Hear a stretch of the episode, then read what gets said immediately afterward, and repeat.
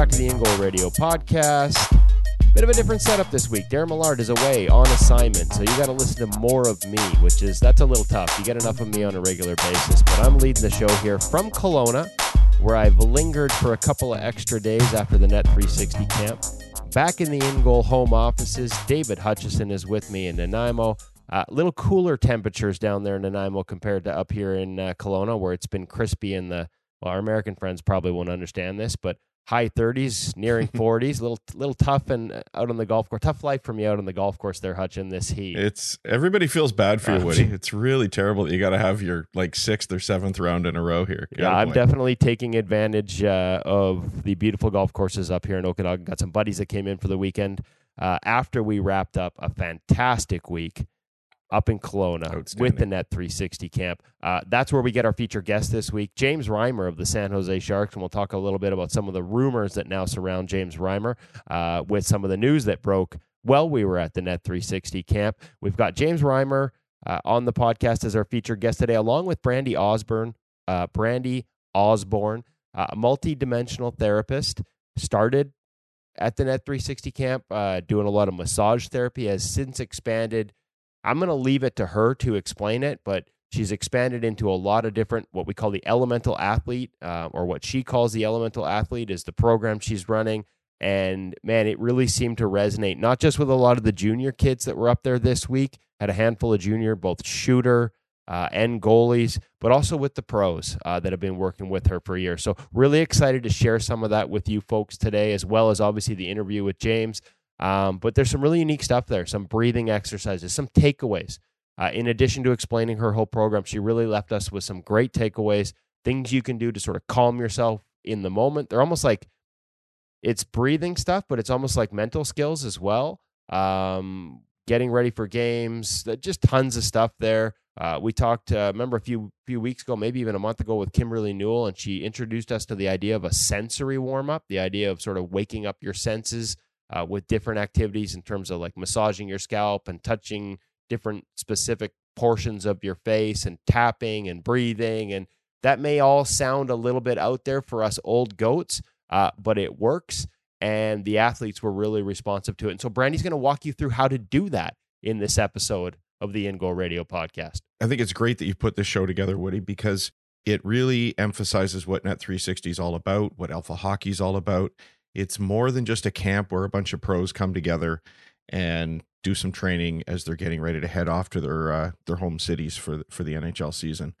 Uh, it's it's about the the whole athlete. It's it's that's what 360 is all about, right? They're looking at all angles how you can become a better goaltender in some cases shooters. There's a there's obviously some some great shooters up there as well but but focused on the goaltender. And so brandy's just a fantastic example of of the add-ons to the camp that that make it so much more than it is. It includes uh, treatments that you would only get at the nhl level.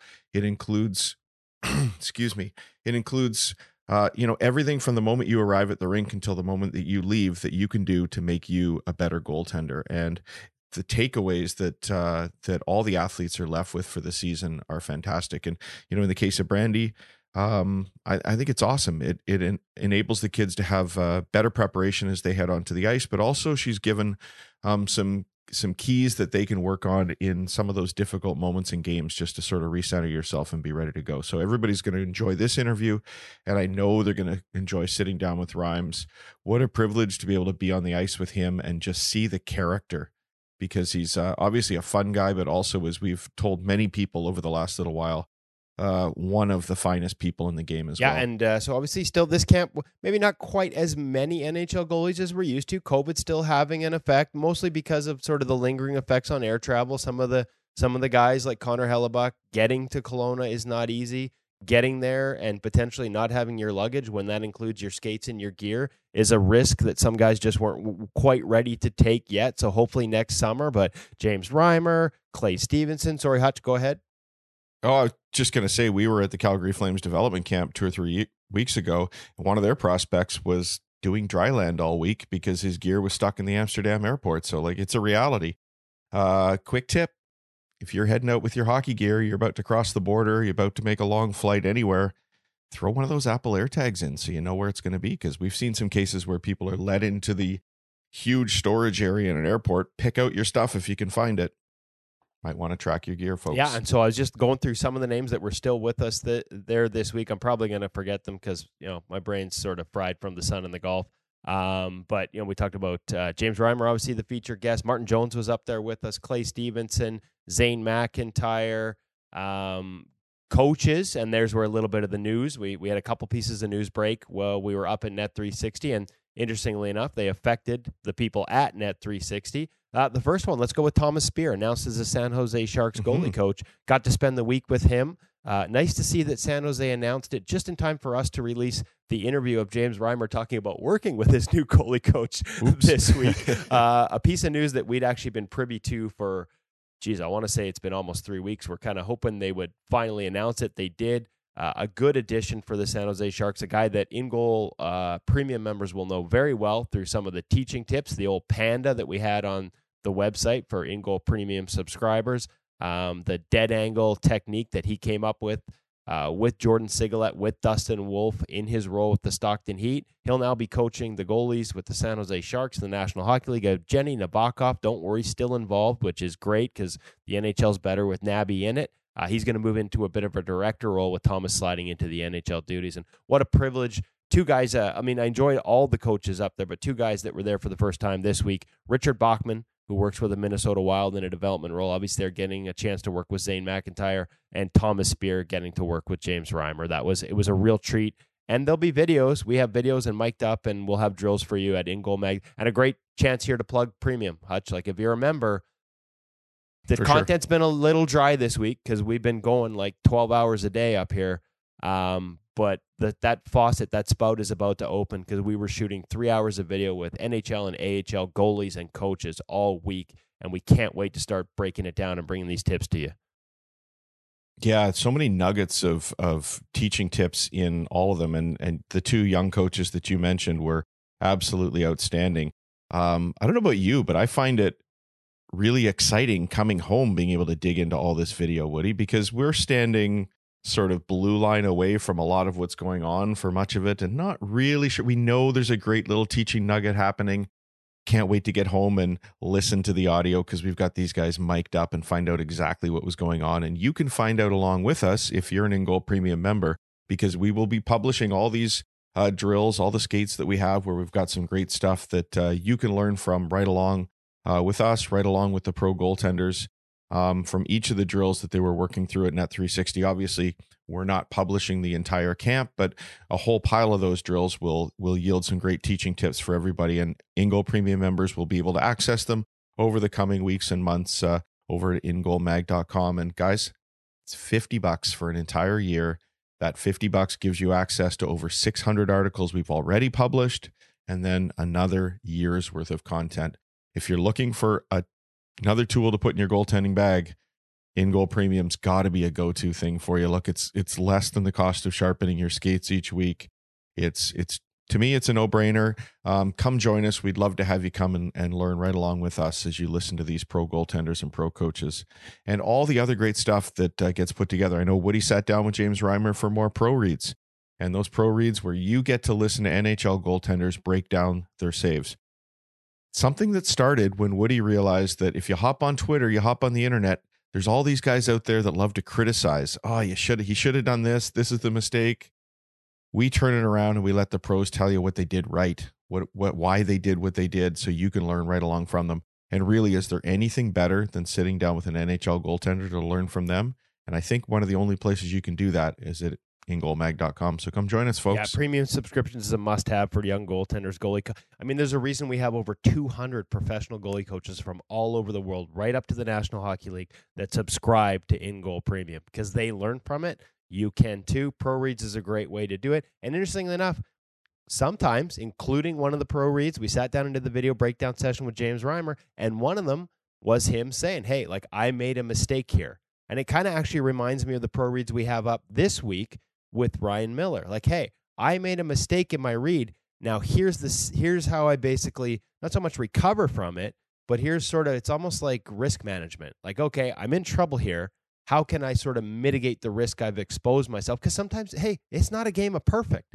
So once you've maybe made a misread in your pro read, how do you recover and give yourself the best chance possible? Put yourself in the in the best situation to get out of that mistake. And so quite often we have goalies sort of admit, hey, like, yeah, I missed this one. Or I thought he was doing this and hell, tip your hat, he made a good play, but here's how I recovered. Here's how I ended up making the save regardless. Here's a way to sort of manage this situation the next time you find yourself in it. One of the sessions I was watching this week, Woody, that uh, you were over on the other sheet and not able to see it. Uh, goaltender made a little mistake. It was a technical error, and a foot slipped out on the post a little bit as he tried to make a push. There were probably about four different things he did after that before the puck finally goes in the net. Coach grabs him and said, Okay, so you made a mistake there, but you know where it all began, right? And go back three steps, and you can see how that error fed in mentally, really, as much as anything, into the goal that ultimately happened. So, really interesting to hear you talk about these situations where guys make a mistake, but then they have a way to overcome that mistake, a way to compensate and uh, it's a, both a technical thing and a, and a mental thing, and and a great skill for young goaltenders to learn how to compensate when a mistake happens and, and leave it behind. We often talk about that next shot mentality. I think within an, an individual play, it's almost that next move mentality as well, because you got to leave things behind and, and move on and deal with the next situation that's unpredictable well, we, we, talked about James Reimer discussing some of those elements in pro reads that'll be up uh, in the coming months at ingoalmag.com as we, as we dig into those and dig into that video. I think James talks about that in the feature interview this week about how in moments where it, things get a little desperate around you, you do have to sort of open the car doors, is I think the phrase he uses, and sometimes you got to go goalie nine one one. But if you can do it without abounding, abandoning first the foundation of movement, understand that the move that's going to get you into a space is still your best chance to, you know, sort of go into that mode a little later. Eh, the longer you can sort of hold on to that foundation and recognize that like you said, because if you start panicking on the second move, then the third and the fourth, you're you're just compounds. yeah, it just gets worse and worse. So if you can go back to that foundation and stick with it as long as you can, so a really interesting discussion with James Reimer on just how much his game has evolved over the past couple of years since we last talked to him. So we'll get to that in a minute, but first we got to go to our friends at the hockey shop. We saw a lot of gear this week. That's the one cool part of this camp. You're in the room, you're talking to guys. James Reimer trying out toe hooks on his new Bauer Mach pads. Something else he's going to discuss in this interview. That decision he's going back and forth. Does he stick with his old? Bauer setup in terms of you know sort of a, a bit of a mixture of new and old with strapping uh, and some of you know the the older Supreme model uh, boot and boot flex, or is he going straight over to Mach? He's still in that process, but we saw a lot of guys sort of trying new things, and we saw a lot of as much as this gear segment with Cam, we're going to look at the true TF7 second price point skate. I, I, I don't want to ignore the fact that we saw a lot more Bauer connect, especially on the young guys. Three of the four guys at the camp uh, including Mason Beaupit, who just got back from the World Junior Camp with Canada, who just got drafted into the National Hockey League, wearing the new Bauer Connect. Uh, we will have our full review up hopefully this week. We've been digging away at it. Um, it's kind of it's kind of it's one of those ones where we wrote it, but then we keep getting more feedback on it, and we want to make sure we give you complete feedback. So we're going to add in the feedback we got this week. We hope to get it up soon. Um, but you know, uh, a skate that a lot of I see a lot of comments on social media uh, in replies when anyone posts about it, things about a ski boot. Well, yeah, hey, it's based on ski boot technology, but we captured some of the flex when we were at this camp. We watched how some of these guys wear it differently, some looser up top, some tighter. Like it was really interesting to not just see it in action with elite goaltenders, but talk to them about what they like um, so before we get to that, maybe before we get to the hockey shop, maybe give me a, your, your impression on the on the Bauer Connect feedback we got this week.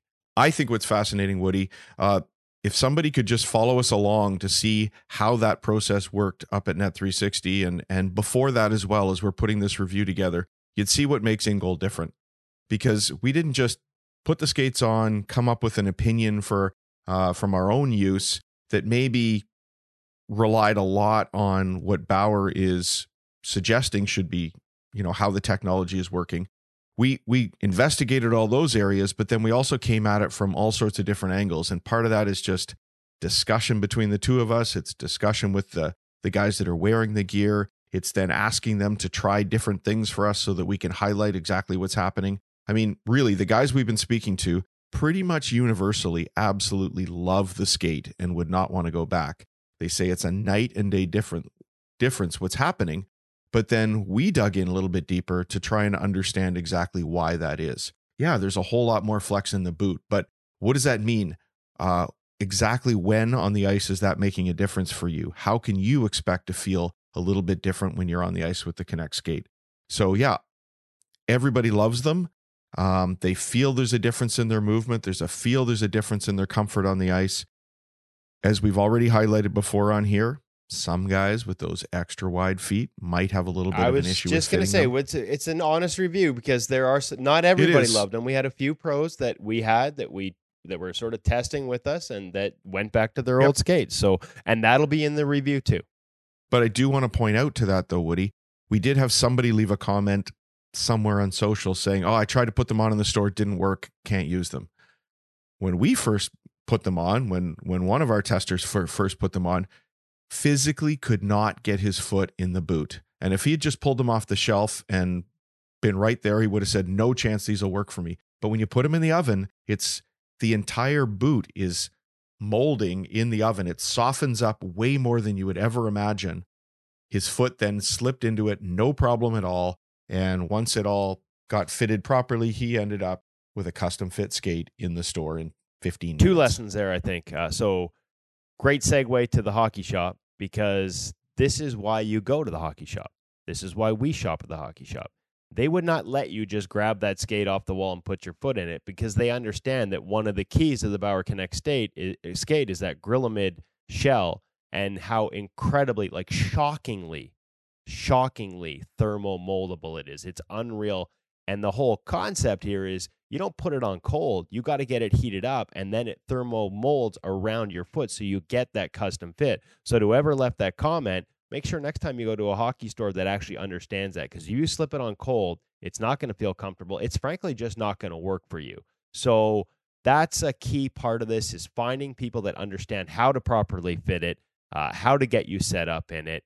And that's why we go to the hockey shop and thehockeyshop.com because they have an expert staff that have we were there. We watched them learn how to do this fitting process with the Bauer reps. Well, we had pro goalies attending the same fitting and getting fit themselves. So you were getting live feedback from guys playing at the highest level as they went through the process, and the entire staff was sort of able to engage with that and learn the process themselves. And that's that's where the real benefit is of working with a store um, that's full of goalies that love the position and don't want to just like throw you a skate and say how does it feel. They want to walk you through the process and how it's supposed to feel, and that includes not maybe not as thermomoldable, but this week we're going to look at the True TF7 goalie skate, which is their first second price point. Obviously, they came up with the TF9 last year. It was sort of that first off the wall, non custom option from True, who has dominated the NHL with their custom skates. Now they're going to bring it down a notch. Little lesser materials, little lesser of that moldability,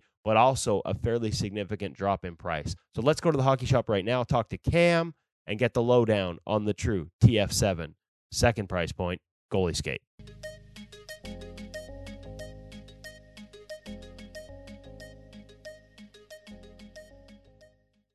Welcome back to the Hockey Shop Source for Sports. We're down here in goalie Utopia, and I gotta say, like, we're not gonna be able to say down here in goalie Utopia much longer, are we? Uh, that, that, that, that, you sorry to cut you off, but let's. That's another time.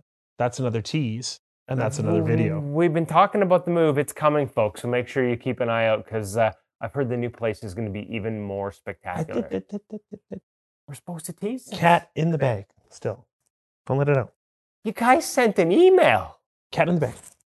Cat's out of the bag. They're moving. um, but we're still here at the original location. I guess, oh, a second. We're here in Goalie Utopia. We're here to talk about the true TF7 skate. Um, I honestly don't know much about this, so I'm leaning on you heavily here, Cam. Just basically what we're looking at here is a second price point option from True. We saw uh, last year they went with a off-the-wall retail skate. Obviously, their origins are in custom. You can still get custom skates. Always order them from Cam, but something that you can just come into the store, bake it in the store, and walk out of. Started with the original TF9 last year. Correct. I'm guessing TF7 is just a lower price point. That's Walk correct. me through the differences. And first off, give me the price point. What's the difference? So we're looking at about a two hundred dollar difference between the two skates. Um, so retail for the senior skate, you're looking at four ninety nine. Um, what's difference? Mainly the boot construction and also the liner of the boot himself. So we're still going to get that same thermal activation that we have in the TF9 and also in the, like the custom skates, for example. And that's based on the the way the fiberglass shell is built. That That's allows correct. it to have that Yes. more moldable. So it's a different construction. So this is a fiberglass shell. They call it their fiber shield technology. fiber to coin shield a term. Yes. So, long story short, yes, it is a fiberglass overall boot, quarter package sandwiched in, seamlessly added to the toe cap to create a full skate. It's not a true one piece skate because it still has glue and everything attached to that front. However, that said, you're still getting that kind of supreme wrap that true skates have been kind of known for to really create that extra support and also kind of that custom fit off the wall at a better price point. Okay, so when we talk about that wrap, because that I think really was one of the things that separated True in the early going at the NHL level, and obviously those guys are all getting custom skates. I, I, I don't know any that are you know off the wall models. I could be wrong there, um, but it was that the way that top sort of wrapped around the foot, rather than feeling like you're pinching it across the foot, it really sort of seemed to suck the heel back and create a lot of good feel for goalies, a lot of good connection within the skate. And so what you're telling me is without going to the uh, extreme of a custom skate, you're getting some of that in this model. Correct. It's not all of it, but it's some of the best features of it for sure. Standard felt liner um, will help to imprint your foot inside of the skate, so it's not their thickest foams. Once again, you're going to find that a little bit higher into their TF9 skate and or the Pro skate if you decide to go that direction. Um, that said, still a comfortable skate that is designed to still give you a lot of those same key features that you will find in that TF9 and or Pro skate, but at a much better price point. including the shift attack holder and the quick release, the ability to sort of release that blade quickly. So I'm guessing same attack angle, same sort of stance, and Nothing changes that way. Exact same holder. posture and setup. Correct. Yeah. So stock three mil steel, uh, aftermarket steel obviously is available. There is even a four mil option as well. Um, their DLC, which is their black edge coated, so that's also available.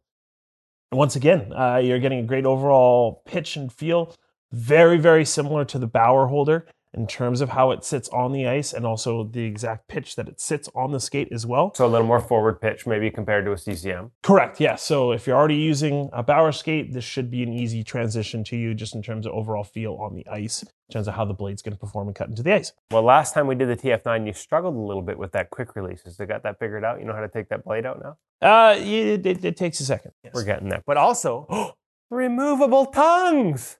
So, so can you tell me what for? Like, So, A- there's a reason, obviously. Well, a easy replacement. So it's one thing. Tongues do wear out. Um, you lose some of that padding. That wears down over time. These are easy to replace. Available aftermarket. We even have them up on the website. Um, once again, they just Velcro in and out. You can also. Some guys tend to like a little bit of a longer tongue, so it sits up. You can feel that. So when you do a custom skate order with True, you Yes. get to sort of choose among your options of tongue. Correct. Because this Velcro's out, can you order the custom various options and Velcro them into this? you can even get your name embroidered on it if you wanted. To. Ooh, that's fancy. So you can even get them even further custom at a price point. So lower price point skate, you can go full custom tongues. Yes. I like it. That's the new True TF9. If you want to get a better Seven. feel- ah seven. Yeah. If you want to get a better feel for how it's going to fit your foot, um, how it's going to fit your game, if you want to make sure you get fitted properly for it and get it all you know baked up in the oven and wrapped around your foot to achieve that optimal fit and feel, make sure you check out the Hockey Shop on thehockeyshop.com. Give Cam a call at 604 589 8299 1 800 567 7790. We can chat. You've got junior, intermediate, senior skates. You have the wide width, which is available all the way down to, I believe, six and a half, I think it is off the top of my head. Um, give me a call. Check out your fit. Come by in store, get you fitted up personally.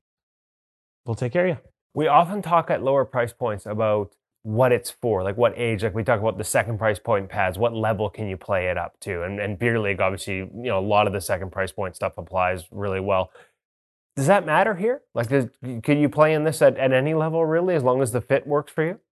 To a point, I believe so. Yes, I mean there is going to be a certain execution point where I would say, like, if you're going to be on the ice five, six times a week, I would probably recommend the TF nine to you, for example. Just a little bo- a little bit sturdier build overall. correct. Um, but even uh, your guys cheering through hockey, like your bantam kids and stuff like that, are looking for a bit more of an elite fit. Um, this would still be a great option. I'd put it as a similar, you know, level to like to say a mid price point Bauer, for example. The other thing we've seen in the past with mid price point skates is sometimes the lesser material is a little bit, for lack of a better term, a little more flexible, a little softer. Is there any, like, have you had enough experience to say that with this? Like, because skates have gotten so stiff, like, is it a little more flexible or do, does a lot of the material around the side continue to sort of have that stiff, rigid feel? The fiberglass is still stiff.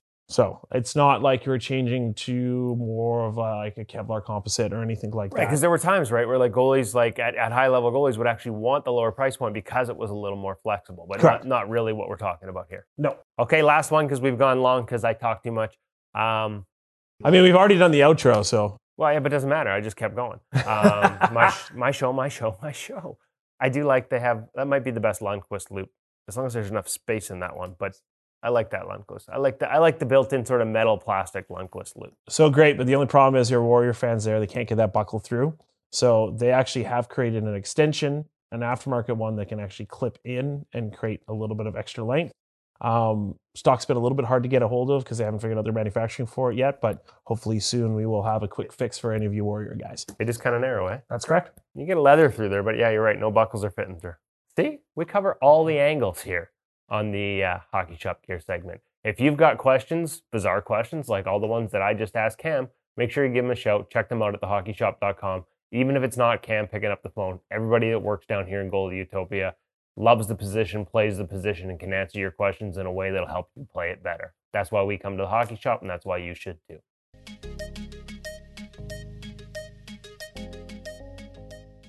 Going to be really interesting to see as True sort of expands their options. We're seeing it with the skate, second price point, a lot of buzz around when are we going to see that second price point equipment. Obviously, right now it's just all pro, all coming from the Canadian factory, um, but also because they're servicing so many pros and so many goalies at high levels, it's difficult at times to get it at a retail level. There's limited supply. So we're seeing it in the skates, second price point options. Will we see an offshore second price point option in the gear soon? Stay tuned to find out. I guarantee you we'll get that answer first from our friends at the hockey shop, and that's why we shop there. Cam doing a great job, sort of with all the latest and greatest. And a reminder, folks, that the back to hockey sale is on now at the hockey shop and thehockeyshop.com. Uh, huge savings on not just new gear, but we talked about the Bauer Mach lineup and James Reimer making a decision on whether he switches out of his sort of more ultrasonic boot to a Bauer Mach boot. If you love the ultrasonic pad, uh, the ultrasonic equipment, that entire line is at least 20% off as part of the back to school sale at the hockey shop. Uh, lots of great gear on sale right now there. So make sure you check them out at thehockeyshop.com. All right, let's go now to James Reimer. And we talked about news breaking while we were at Net 360. Uh, we talked about the first piece of news, Thomas Speer. And we'll talk to James about working with Thomas for the first time at the Net 360 camp, mic'd up with us, by the way, as he went through that process. Uh, but we'll also talk about another piece of news that may or may not affect James Reimer. And it broke while we were there. As a matter of fact, we were privy to it. The buzz this is what happens when you're skating with a bunch of NHLers and not just the goalies, like shooters. Justin Schultz is one of our shooters. Tyler Myers is up there. Nick Patan, you know, some NHL quality shooters working the camp. And word gets out pretty quick when something like Robin Lehner being out for the season due to hip surgery. We first started to get wind of it on Monday. I believe the Golden Knights made it official on Thursday. Um, Robin Lehner out for the year. And how could it affect James Reimer? The San Jose Sharks have three goalies James Reimer, Kaapo Kahkonen, and Adin Hill, all under contract, all requiring waivers to be sent to the minor leagues. Could we see a move there? There was a lot of speculation about that as well. But tough break for Robin Lehner, needing the hip surgery, coming off the shoulder injury last year. Like just one of the best goalies in the league when he's healthy, but staying healthy has been difficult as that workload went up last year. Fascinating to see that all come together while we're up there. And I don't know about you, Woody. Well, actually, I think I do know because we were talking about it on the ice. We're watching James and Thomas work together for the first time, maybe round about the second skate. Didn't we both say this looks like it's going to be an incredible partnership, that they're just a great fit for each other?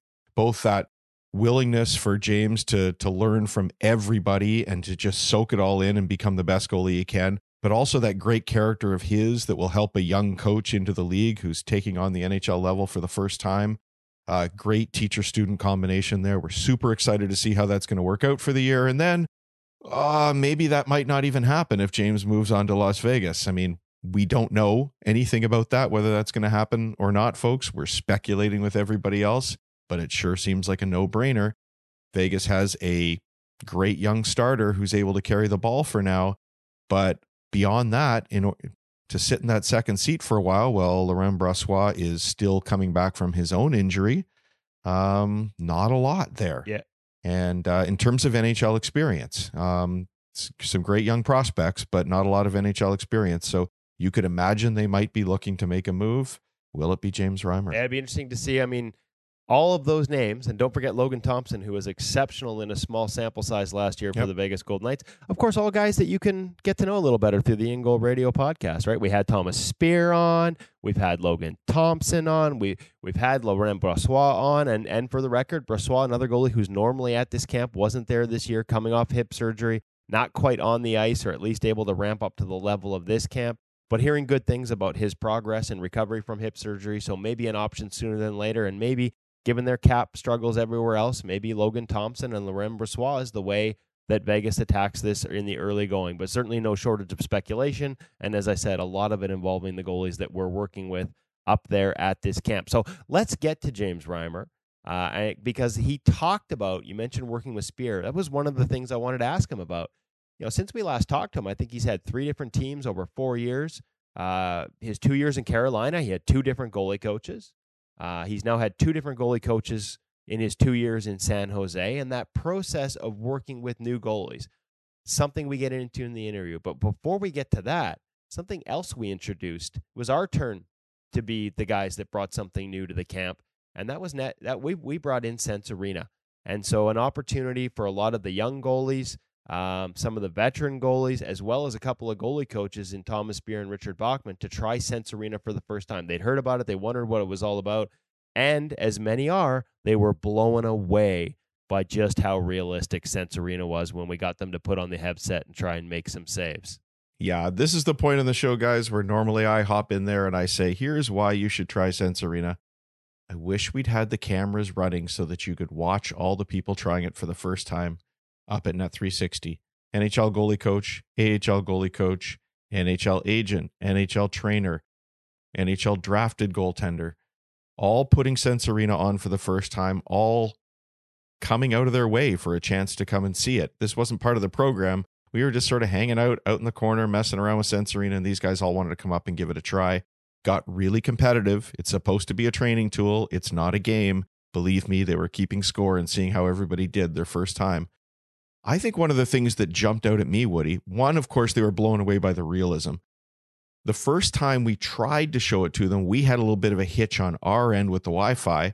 And all they could really do was stand in the arena and look around, and they were all still blown away. And that made them really want to come back when we got things going. And then when they did, you kept hearing ping, ping, ping as these professional shooters in Sense Arena are going bar down, bar in.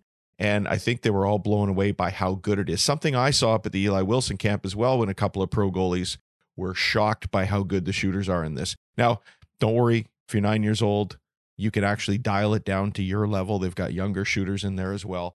But just to speak about what a great tool it is, and uh, I think even one of the uh, people up there has decided to become a goaltender because of his Sense Arena experience. Love it. I love it. And uh, let's not forget that AHL goalie coach that you mentioned is Richard Bachman, who had a hell of a career at the AHL and National Hockey League levels. And he was really impressed with the realism of those video overlay shooters, the pro shooters that are firing. And, you know, you could see him reacting off the release, which tells you what we know. And that's that the way they've done this, the high level that they've sort of operated at, that puck comes off that stick and that release. And there's a guy who played in the show for a long time that is seeing it like, hey, he's reacting with his glove before it's off the stick because that release, if it's going high glove, the release looks like high glove. Like it's, you know, you really can learn how to read the releases of these shooters in the Sense Arena environment. It was really cool to see that. And, you know, I think Sense Arena probably has some new clients, maybe some new organizations that are going to be giving them a call after we download it uh, for these guys up in Kelowna. Yeah, and let's let's note here, Woody, that these are guys who can get on the ice as much as they want, as much as they need. They've got access to it all the time. They still see this as a great tool that can add to their their you know bag of tricks. If you're a younger goalie, if you're a beer league goalie, you can't get on the ice every single day. It's just neither affordable nor possible to even find the ice. Sense Arena allows you to practice your skills every single day. So head over to sensearena.com, Uh, become a subscriber. Get on the virtual ice with us as well. If you use the code IGM50 when you check out, you'll get a little discount on top of whatever they might be offering uh, at the time you're listening to Well, and this. Sense Arena also brings us our feature interview every week, and this week it's James Reimer as well as Brandy Osborne. But we're going to start with James. Roll him out here first. Uh, great discussion with James after one of the sessions. I think we had him on Thursday. Long day, workout, ice time, and then he got to sit down with us for 25 minutes. Enjoy the interview, folks. I know we did.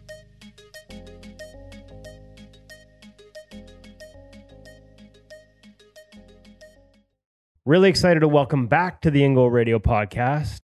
James Reimer, James Reimer, has it been three or more years? I, I think Oh, oh boy, I don't know. Yeah, it's been it's been too long, right? it, it Way has. too long. It has. And I think I was going to say a couple teams ago, too. Like, I think the last time we talked, you were still with Florida, Oh wow. at least officially on the podcast. You and I, I have the pleasure of talking semi regularly, but from the podcast perspective, I think we're going back to Florida days. So, yeah, that might be four years then. So that's a while. Three teams, four years, and what, like four goalie coaches too. Now, or maybe now four, now five. So I'm going to start there. You're working with a new goalie coach again this week, getting to know Thomas Speer after working with Nabby, Paul Schoenfelder before that. I, did you have Jason Muzzatti for yeah, a year? for a year. Yep. So two different coaches in Carolina, obviously after a nice steady diet of our friend Tally in Florida. Advice for kids because they go through this all the time. I mean, we see it at the pro level. You can just like different goalie coach every year is a reality. How do you go about a? Let's start with building a relationship with a new goalie coach so that you guys get on the same page and you're working as a team. What advice would you give to kids? What? Do, how do you go about that process? yeah, I mean, I don't think it's anything uh, special. I think um, I think just being a good person, right? I mean, I think there's It always helps. at eh? the at the end of the day, right? I think understanding that um, you know they're there to to make you better, right? And and you might disagree on ideas, and, and we can get to that down the road, but but um, understand that you know he's just a solid human being like yourself, and and you're just trying to make it work. And so you know, I don't think there's anything. I don't think you need to get too defensive or or too uptight about um, different changes in your game right off the bat. It's just you know getting to know a guy and and uh, seeing what makes him tick. what about when i mean obviously different guys are going to bring different ideas different concepts um that line between always want to have an open mind and try new things but not wanting to sort of deviate too much i mean 13 years in the league now right so your foundation how do you walk that line is it just a matter of communication back and forth between trying new things and figuring out what works for you and what doesn't Yeah, I think you know. I think you have to time it. You know, um, when if you are going to change things, I think you want to you have that plan early in the summer and get to it. So, you know, when you when you meet a good when you meet a new goalie coach, I think you have to. I think what you have to have a solid understanding of your own game and kind of what makes you successful, and and be confident in that. And then at the same time, like walking that line, be open to what he's saying and and and give it a try for a practice or two. It doesn't have to ruin your doesn't have to ruin your your whole game. You know what I mean? But if you want to take some time to to try it out, you know why not? If it if it on face value it seems like it could work for you or for your game, you know, be open to it. It might just revolutionize what you're doing or make make you more efficient or or whatnot, right? So. You know, I, I'm a big believer in, in like hearing people out and hearing what makes you know what they think, what they see. Because I mean, if you think you know it all, then you're an idiot. And so, like you you gotta you gotta understand and, and listen to other concepts and then and then you know see how it works in your game game's constantly evolving as well, right? So if you're not sort of moving forward, you're falling behind. We hear that from a lot of guys.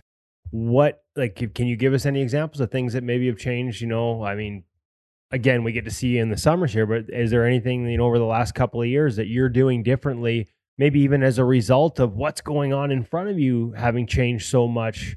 Even the last five years, like the types of attacks, so much more lateral. Everything is evolving so quickly, and goaltenders have to evolve as well. Yeah, I mean, a big change for me was was post play. I grew up in the in the VH days and the blocking and, and whatnot, right? And and so a lot of sliding.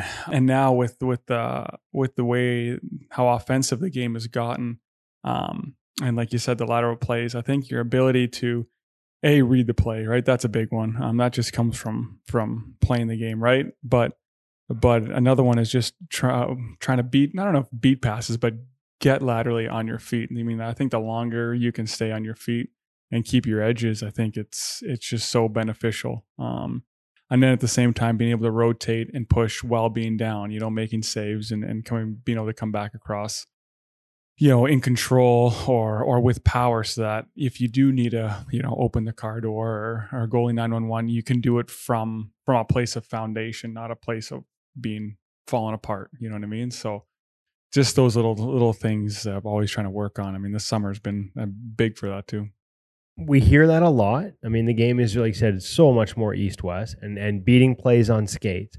Is it just a mindset or are there technical things that you can do? Like we see we've seen more shuffling i think in the game today. Um, we see narrower stances in the game today. Like are there things that you can adjust to that or is it all like how much of it is mindset too? Like just like hey i gotta beat this up.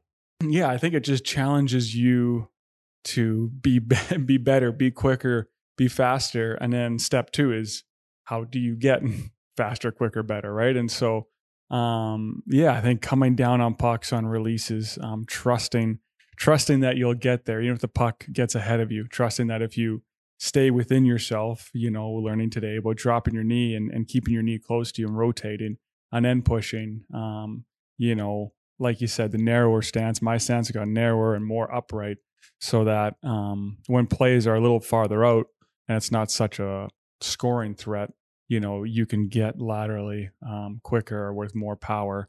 Um, so yeah, there's little tweaks like that that have that have come into my game and, and probably a lot of guys. Do you find is does like because it is so fast and it requires so much energy? Um, did, does narrower help sort of like is narrower easier at times to and from a just from a energy conservation standpoint? You know, we think of being low and wide, and that's a big movement. Mm-hmm. Feels like it's a little not easier. I don't know if that's the right word, but do you feel like there's some energy conservation going on when you are narrower and, and, things are on the outside versus being a little locked in earlier? Yeah, yeah, big time. I mean, when, when you're when you're locked in or are deeper in your stance, I mean, obviously your, your legs your legs will burn a lot quicker, right? So being narrower, um, you know, I mean, it probably depends on on the different teams you play on, how much time you get spent in your own zone. So a way to be efficient so you're not so you can actually you know make a push and and have energy to make a push. But yeah being narrower definitely you know allows you to be smarter you know not uh not spending all the all the energy in the gas tank you know? So um yeah yeah that helps a lot. What was it like last year working with Nabby uh, one of our favorites? Been a guest on here. We've had the pleasure of being out in Kelowna. Uh, he's not here this week but been out here with him in the past when he had other goalies at this camp what's that like? Because we've seen some of the old school drills. Like he's got a little bit of that in him in terms of and some real value to them as well. Like uh, the one where the moving the glove all around. I don't know if you guys ended up doing that one where it's like just moving the glove randomly around and then shot comes, so you're prepared to have a glove anywhere. Like we've seen some of that old school out of. What was your experience? Uh, yeah, no, honestly, I love I, I love Nabby. Um, you know, um, he was great for my gra- game and great for where I was in my career. And, and, um, you know, I really liked the way he saw the game and, and even just mentally approached the game. You know, Can you he, give us any examples when you talk about like mentally approach, like things that, you know, like I think of you, you're this far in your career. And is there something that he said to you that, you know, clicked? Yeah, honestly, I, I feel like it's more just his his demeanor. You know, I, I'm I'm a kind of guy that cares too much or or wants to be too perfect. You know what I mean? And he's he's kind of a guy that's just like he has that. And it sounds bad and at face value, right? You have to understand him and and understand the situation, but but it's kind of that that who cares mindset. You know what I mean? Like you, I'm the kind of guy where I make a mistake, I, I focus on it, and you just kind of got to let it go, right? And and he was really good at that. It's just like I make a couple mistakes and who cares? He wouldn't correct it. We wouldn't work on it the next day. Like just don't worry about it you know we keep going with our with our plan what what's going to make me the most successful. And a couple hiccups it's like you don't even you don't even sit there and go like ah should we work on it? Which is like no done. Like just stick with the plan. Like don't worry about it. And so that helped me a lot you know because uh because i sometimes get caught wanting to be perfect. Is that a is that a challenge? Um it's something we've heard from some other goaltenders that desire to be perfect but also caring too much a little bit. Like fine line between wanting to be perfect and perfection and dwelling on the moments you're not. It sounds like, and how you know what kind of advice have you ever worked with a sports psych on that type of thing? Yeah, yeah. I worked with a bunch of uh, sports psychs over the years, sometimes provided by the team, and sometimes you know just gone out and and and sought out some guys that um, that were uh, were good. And so, um, yeah, I mean, I mean, I I say it a lot to whoever will listen, but goaltending is uh, 130 percent mental, and you know whatever is left is is the physical and technical side of the game. So you know it's it's um, that that mental ability to to let it go. I mean, you've got you've got all the talent in the world, um, and you know it's just your ability to be at your best in the best spot possible mentally. Like that's what's going to allow you to have success and to make saves consistently. You know, I mean, it's it's it's it's so it's so crazy because you see over the years too. You see these guys that are incredible in practice or, incredible technically, right? And yet, you know, they can't stop a puck. And why is that? You know what I mean? It's just like, and then you see these guys have no tweet technique, or even see some of the old goats like myself who wish they could move like the young kids, right? And yet we have success, right? And so, um, you know, it's it's just so uh, mental. The mental side of it is just such a big part. Just letting go and playing. Like if you were one of the questions I had, I was going to save it for a little later, but I'll see. I'm, I have a hunch this might be the answer. Like if you were to be able to go back and say give 12 year old James Reimer some career advice, or maybe first year pro James Reimer some career advice, would that be it? Yeah, I mean it's such more a, more so than a technical or anything like that. It would just be the mindset. Yeah, just just trust yourself and play. Just trust yourself. You know, when when you don't trust yourself and you're second guessing, I mean, a your technique goes out the window then too, right? But you just you're not in a spot to to make saves. Like you just you know, and even if you do, you're jerky and bad rebounds, and it's just not clean. And you know you the way you play it makes your teammates um jittery or whatever right? Like you like you want to be calm and you just want to trust yourself and play. And you don't have to worry about what they're thinking because again that's overthinking it right? You just just play you know? And then the the aura whatever it is that you give off is is what you'll give off right and so um yeah 100% it, it sounds so dumb and and then but when it clicks when once you finally when it gets through that thick skull of yours you know, then it's uh, it helps a lot. Tension mentally, it sounds like that can get into your game physically as well. And and and when you talk about movements like tension, I think of tight movements and sort of less fluid. Are you sort of trying to almost find? We talk mentally about the flow state. It sounds like I don't know if that's a term you've used. We've heard that pretty, com- you know, it, it was a pretty common term for a while, but it just sounds like you're trying to get some of that tension out of the mindset, and it will bring tension out of your game? Is that? Yeah, yeah. I mean, if you're if things are not crazy um psycho up top, I mean, then you know it'll just it, your game will have just a little more flow and and just be a, you'll just be a little more smooth, you know. And so and and you know, saying that I, one one sports psych I had in in Florida actually he was he was big for my. I mean, everyone I've worked with has has helped a lot, but but um, he was he was big for my game because he's he he made you you work at it. Like the mental game is yeah, there's like little tidbits like just play and and and like just let it go and don't think, right? But it's also like he's like work at it, like like a skill that you work on the ice. Like you know, I brought a paper and a and you know a notepad and and, and a pen and whatnot, and and you you work through things and and and and you, you worked at it like it was a skill, like the mental side as a skill you can learn. And so, um, you know, that was big for me. And so,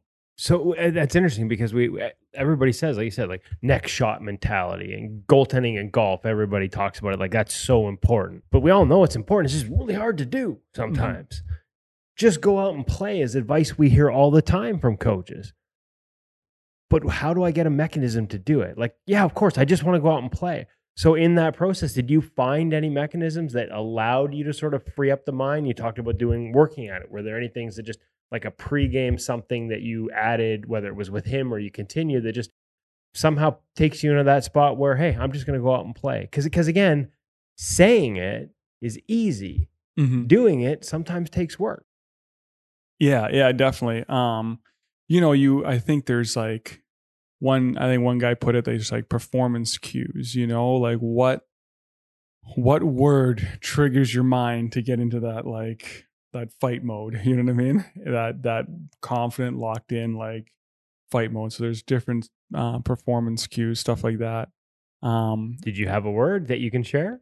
eh, I'll keep them to myself. Okay, but that's totally fine. And we- we've No. seen some guys, right? Like we, like I know, um, some guys will write it on a stick. They'll write it on a blocker. They'll they'll put it physically somewhere to remind themselves to have that cue. So yeah, I have some like mantras or just things that that I that I will say that uh, to kind of keep me in the moment. Um, you know, or, or different phrases, or or even um, thoughts, uh, people you look up to. You know, just you thinking on the way they carry themselves or whatnot. I know some guy was like one one concept, you know, that he use not frequently, but sometimes is you think of the of the goalie that you admire the most, past, present, future, whatever. You know what I mean? And and most likely present, and you you emulate him. Like as a kid, you watch TV. You know, he's my hero. I go in the you know I go in the front yard or whatever on the street, and I'm emulating him, and and you're usually good because like you're soaking it in, and so it's a, it's a it's a simple it's a simple um, task or whatever, right? But you know, you kind of go back to your childhood in that sense. Um, and then, uh, you know, another big one for me was um, visualizing stuff and not just sitting there visualizing about nothing, but having a game plan. This is what I want to do. This is what I need to do to get there. And so let's let's purposely think about that. And when you say visualizing and, and a game plan, are you like like are you playing plays out in your mind? Are you playing out like where I want to be on the ice and positionally? Like I, I want to be top of the you know toes in or heels out, you know posture or anything like that. Are you seeing yourself through your mind's eye when you talk about that type of visualization, or is it more just that vibes kind of thing you were talking about in terms of feeling good in presentation? Uh, yeah, no, it's it's pretty direct. I, I'm I'm seeing myself like you know what I need, what the different things that I believe in my game that I need to do Your to be successful. My foundation. So I'm seeing that pretty vividly, and, and sometimes I'll move my hands a little bit and, and whatnot. Um, and uh, and so I go over different scenarios and and and whatnot, and uh, that way, you know, when it comes to game time, when it comes to puck drop, I've prepared. My mind's ready to go. I've gone over it. I've made saves. I'm, I've been in these situations. So then when it comes to game time, it's just let it go and, and just play. I know you're a student of the game and of the position. You still we talk about emulating other goalies and guys you admired. Um, obviously, guys you growing up and wanting to be them in the front yard or out in the street playing road hockey and trying to do what they were doing. Do you watch still? Like, do you watch other teams and other goalies? Do you pay attention to what other goalies are doing and make mental notes? And is there any are there guys that you watch? You're like, if I have a chance, I'm watching that guy. Yeah, I'm yeah, definitely. Yeah, I'm I'm I'm a hockey nerd, and so um, yeah, I enjoy watching games and, and enjoying watching um, different goalies. Um, to me, I think that um, the the goalie that I, I think is is the best in the in the league is uh, is Vasilevskiy. Um, I think that uh, you know the way he moves and, and closes on pucks is is it's sickening. Um, you know, I don't know if there's I don't know if there's a better better goalie in the league. Um, That's a tough And- one to emulate, though. He does things physically yeah, that nobody it's else in the world Good can luck. do. Good luck, right? And so, um, So you yeah, just watch. You just love watching him. That just fun. yeah, just the way he can, he, he's paid like talking about trust in your game and, and trust in your ability, like the way he can he can rotate on on passes that happen so in tight to him, and not just like you know flop over there or, or dive or desperation. It's like he comes down on it, rotates, and still gets power, and then he stretches out and makes an an unbelievable save because you still have to like you still have to get there somehow. But like the fact that like we were talking about earlier is keeping that foundation as long as possible is I mean I think he's he's one of the best at it It's funny best because at it. everybody just notices the athleticism, but they lose the fact that it's it is grounded in that foundation, that movement from the knees. Like maybe Shesterkin, but I can't think of many guys that actually will from their knees use the lead edge of their skate to like C cut into rotation while gaining the backside edge push. Like he actually rotates with his leading edge from his knees. Yeah, it's Kind of bananas, yeah, actually. he's, he's a freak, and so it's not fair, you know. Like, I said, I was joking with somebody earlier this week. I just said I just want to have one game, one game where I play like him. So, okay, last one. Uh, I got to ask you because we're talking about evolution, and it ties into Vasilevskiy because you guys share a gear maker. You're a big Bauer guy. Um, watching you play around with some pads this week, new Mach, and then your old ones are. I th- I'm not sure if they're a Supreme or a Vapor, but just a different build. Like there's different, and obviously in the customizer, you you can mix and match the process. I, I don't need the, the, specs. Don't worry, I'm not putting you on the spot. But just that process through a summer of, hey, like there's new stuff here, the new strapping on the new pad. How does it feel? Like it looks like you're still going through that and trying to make decisions on how much of the old to keep. Like, how do you find that line? Because I see some guys that are just like, just keep giving me what I've had for the last 10 years.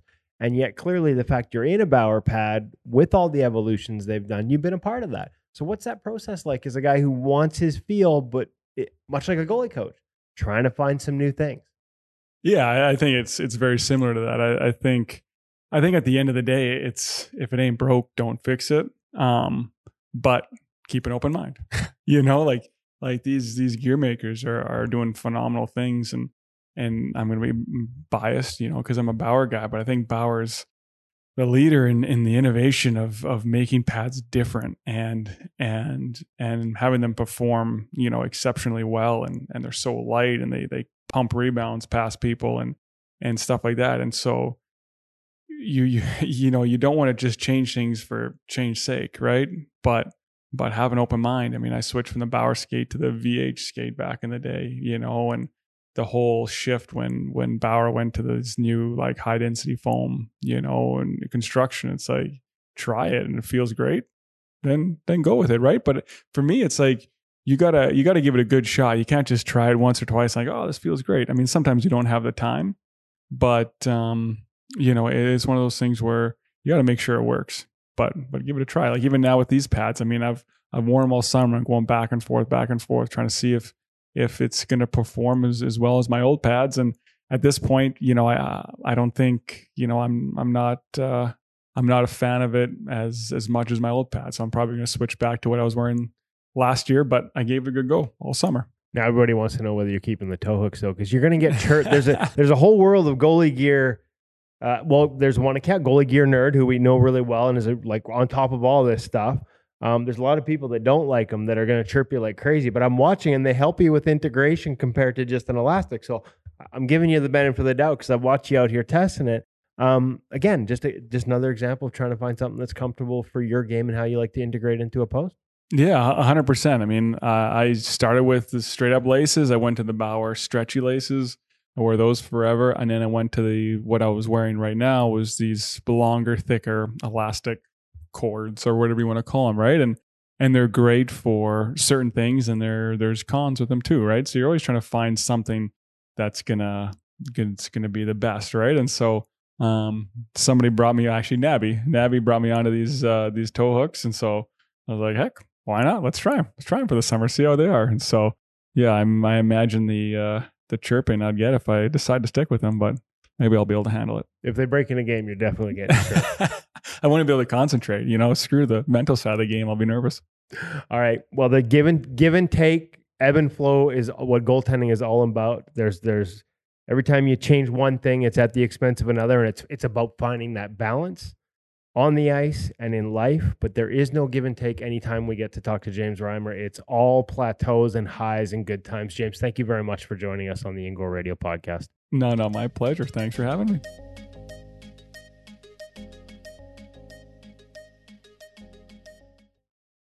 Always good catching up with James. Uh, I got to admit, though, bit of a mistake by me.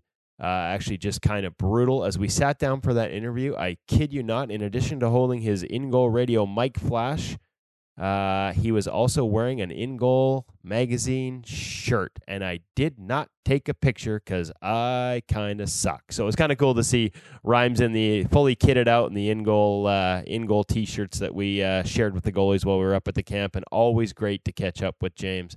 Um, don't say this lightly, but truly one of the best people in the National Hockey League, and we know some great ones. James is definitely at the top of that list.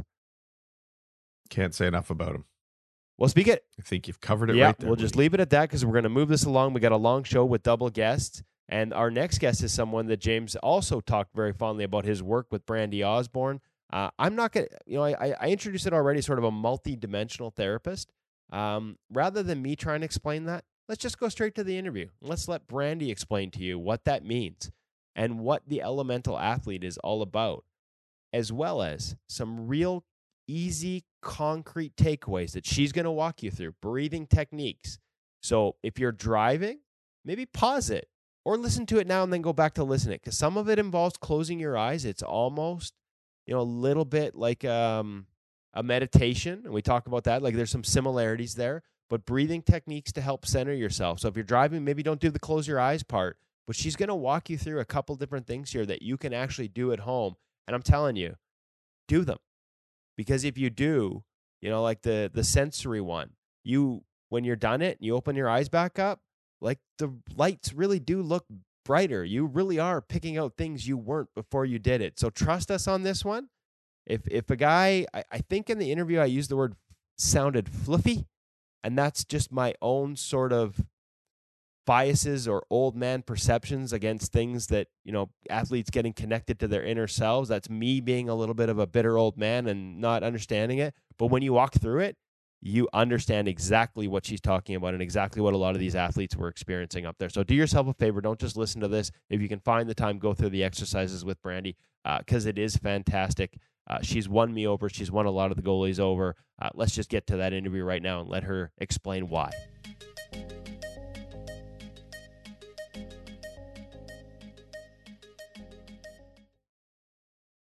Really excited to welcome to the InGoal Radio podcast, Brandy Osborne. We're up here at Net 360, where she's been working as a, I guess, multi-dimensional therapist. Started as a as a massage therapist years ago when we were here. I know you've been doing this a long, long time, but we had to get you on the podcast. I don't even want to put any type of label on what you do because I'm not sure exactly. This is why we've got you on because all I've heard from all these goalies, from the juniors up to the professional, is how much the work you're doing is resonating with them uh, from not just from a therapist standpoint in terms of treatment, but a lot of like breathing exercises, um, warm ups that involve waking up the senses. So I just like touched on a whole bunch of things. I'm not sure where to start. How about we just start with an introduction, how you got started in this?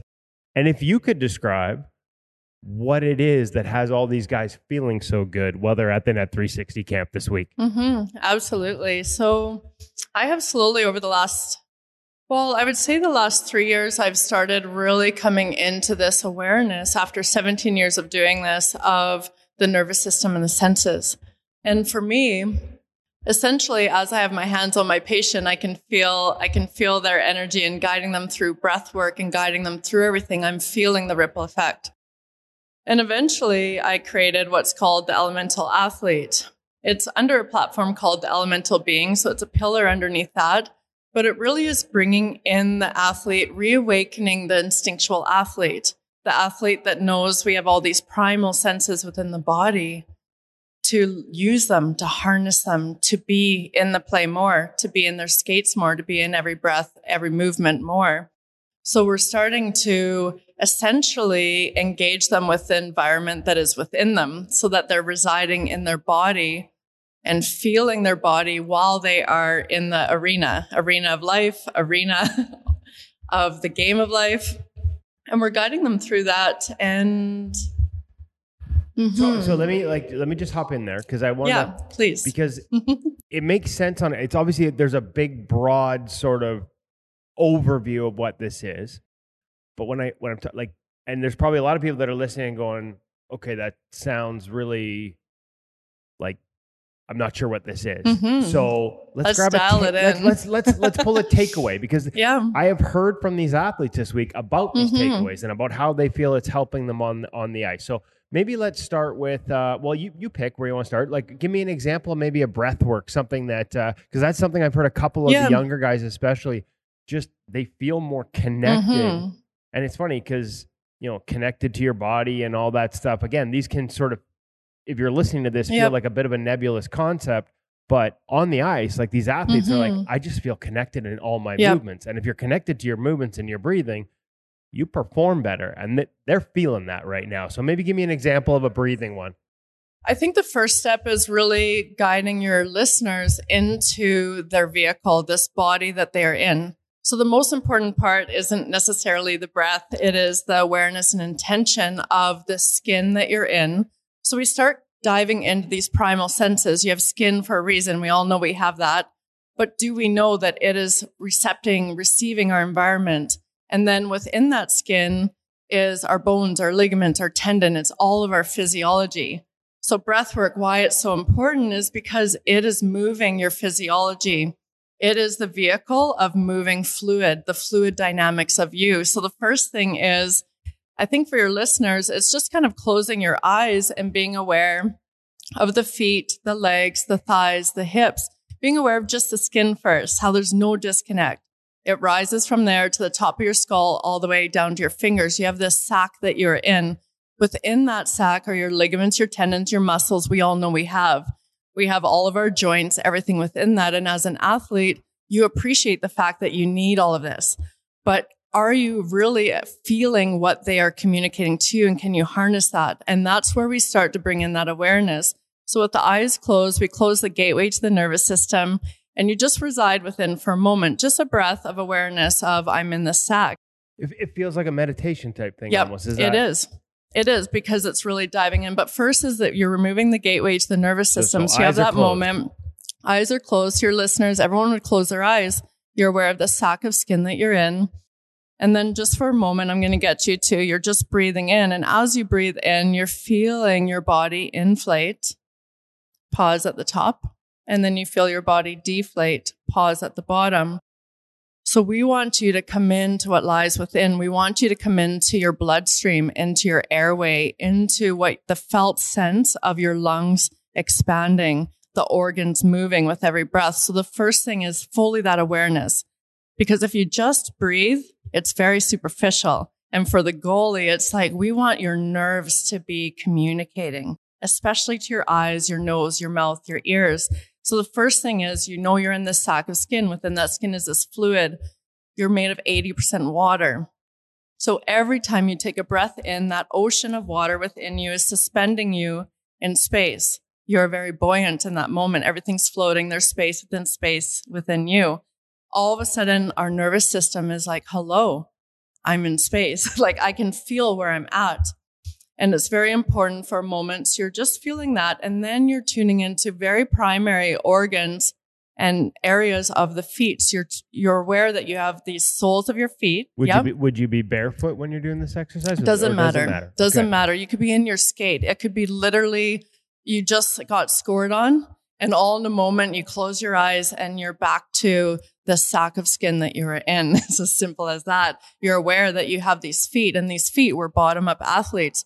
Movement occurs from there. We're aware of our hands. Our hands know where we're at, and then we're aware of our face. So there's this quick little ripple effect of awareness of that. And then you take a breath in and you feel the buoyancy within you. So it's starting to just like if you were floating in water, you would take a breath in, you feel your body rise. That happens in the air as well while you're defying gravity. So it's starting to come into that. Okay. So that's the first thing is just coming into that awareness of the buoyancy within you, this nature that is you, muscles, tendons, ligaments, all of that. So you're starting to feel it. The felt sense is so important. It's not, it's not the breath. The breath brings you in. And then we start feeling, oh, the air is coming in. It is filling my lungs. My ribs are expanding. My skin is expanding. I let go. I pause at the bottom and I feel, and then I breathe in and I, and I expand and I'm coming up. So it's this, this sense of this expansion, this inflation, this deflation. And with that, you're this ocean of fluid is rising and falling within you. And then we do that without the vision first. And then we start to turn the vision on and we start to, can we feel that buoyancy within us while our eyes are on, while we're tracking the puck, while we're moving? And we start to really engage this primal sense, which is the animal in us. You like hockey for a reason because you feel awake, alive. You feel like, and then we start to dive you into that primal felt sense of the body And what I've noticed with a lot of athletes throughout the years is they're not really in their bodies. But during treatment, I can guide them there. And by the end of the treatment, they feel light, they feel calm, they feel centered. That is their primal, pure nature. So now we're bringing that to the ice. We're bringing that primal sense to the ice where you feel like you are in you, you're in your environment, and you're in the outer environment, and you start to fully float and be in and of your environment. It sounds like I mean again like Mhm. these are all things that when you talk about being in your vehicle personally like for me that's probably about a 1973 Datsun barely runs you know the transmission's broken every time you throw it in gear it makes a giant clunk so it's a little rough but these guys have have really seemed to have felt this out here. It- it- when you would talk about that state you're achieving it Mhm. sounds a lot like we've heard over the years guys talk about a flow state like Yeah. is there similarities yeah, I here call it Brandon? I call it the the elemental zone, the elemental zone or this primal zone where you are literally you're floating and and when athletes when they first come into it, so during this camp what's been really fun to play around with for both them and I is the state of when they come out of the breath work and I will guide you guys through a really really potent breath work that you can do right after you know, the whistle blows or you just need that moment to reset you. But really, it's coming into the state where you kind of, you almost feel a little off, maybe a little high. You're, you're really, you're feeling like the air on your face. You're seeing the environment. You're feeling almost like the air in your eyes. You're feeling the air. So this zone where you feel like you're floating. And the challenge with athletes is this normalization of it to feel heavy. That that the ambition that you're going after should feel heavy. It should feel a little constricting. It should feel a little resistant, you know? And it starts to feel normal. And we want that to not be normal. we don't want that to be normal and and, and it, it's interesting we because want you you to float. I think of that, and I think of we're seeing it on the ice from a technical oh, standpoint, beautiful. where we talk about guys tensing up. Like Mhm. tension is the enemy of Yeah. goaltending, Yeah. and that sense. I I think we're talking about the same thing. That sense of like, man, I got to go get it. Like I need to be spring loaded here, but really, we want you to be relaxed as the a breath goalie. will load you. The That will breath help. will the breath will lift you. The breath will shift you. The breath will rotate you. The breath will help you hear the puck before you see the puck. So all of that where you're really in and of your senses, everything's activated. And I don't know how much um, time we have, but I guess the points that I want to make are literally that awareness that you're in the sack of skin, closing the gateway to the eyes, hands maybe are on your on your skin, and you just start coming into that breath and be aware of that buoyancy within. And then I'll guide you through what would be a beautiful reset strategy for right on the ice. So essentially, I had this little. I feel like these things actually really help you. I'm just going to read the part. Well, we're hearing it from the goalie. So, Yeah. that, you know, Yeah. like, Yeah, again, so- there's probably some people that feel like this is a little, for lack of a better term, like I, am trying to think of the right term. The people Mhm. that might be like, oh, this is a little, it feels a little fluffy, a little fluffy. But, But the I reality is these guys are yeah. really connecting. hmm and I think that comes from this 70, 73 Chevy, maybe. Yeah, yeah. but the- what's, the what's old- beautiful with these, especially the young athletes, they get it. They get it quick. They want it. They're hungry for it. it it's understandable. And then the athletes I've worked with for four or five years, as we're coming into it, they can feel it. They don't even need to understand it. They just feel it and then they, they know how to get there. And it's not complicated. But the first sense is, do you feel it? But it's just this this little moment, okay? So so so I have one shot, two shot, both in the net. Why do I feel so wet? Heart pounding, can't catch my breath, frustrated, uncertain if I should be here. Do I deserve to be here? Up, down, chest rising, falling, sweat dripping, heart pounding. So we've all had this moment. I know that one. and that's just beer league. Yeah. And all in a moment, what you do is you have this moment, this opportunity, and I'll get you all to do this with me. So, all in a moment, you close your eyes. You bring your hands, your hands so that they are touching you somewhere. It could be on your forearm. And it's just this moment of, I have you. And you're fully just aware of the air is coming in. And you pause at the top for one, two, three seconds. You exhale, the air leaves you. You pause at the bottom for one, two, three seconds. Maybe you still feel your heart breathing, breathing. You feel that pressure within you, and you take another breath in and you hold that breath at the top for one, two, three seconds. And as you exhale, you soften your eyes, you soften your nose, you soften your jaw, you create space around your skull. And then you pause out and you hold it out for one, two, three seconds. And then as you breathe in, you're still soft around the eyes, the nose, the ears. Maybe you open your jaw a little bit so you you unlock the jaw. You breathe out, you pause at the bottom, and then you open your eyes and you're just looking at your net first. The eyes are soft and you breathe in and you pause for one, two, three seconds. Eyes are now open. The gateway is open. You're breathing out and you're pausing. And then all in a moment, your head lifts and you start to take in your environment, but you're still aware you're breathing and you breathe in and you take that pause. And I call it the pause of peace. It just gives you this moment of peace, harmonization, recalibration, the zone that you want to be in. And you exhale and you take in the ice and you're back. But the key is to keep you in your body. When you start to ping, you're a little bit late, you're a little bit early, you're not quite yourself. We need to come back home to our cells, to our bloodstream, to our airway, home to our nature. And that's where you'll see an animal will know when to yawn. They'll know when to stimulate themselves rolling on the ground. They'll know when to shake because they want to activate their skin. So we start to realize these primal senses, your eyes, your ears, your nose, your jaw. We must be so aware of that. And then with the air coming in and out, we're always aware of that. We're aware of our hands and what they are doing. We're aware of our feet. What are they doing?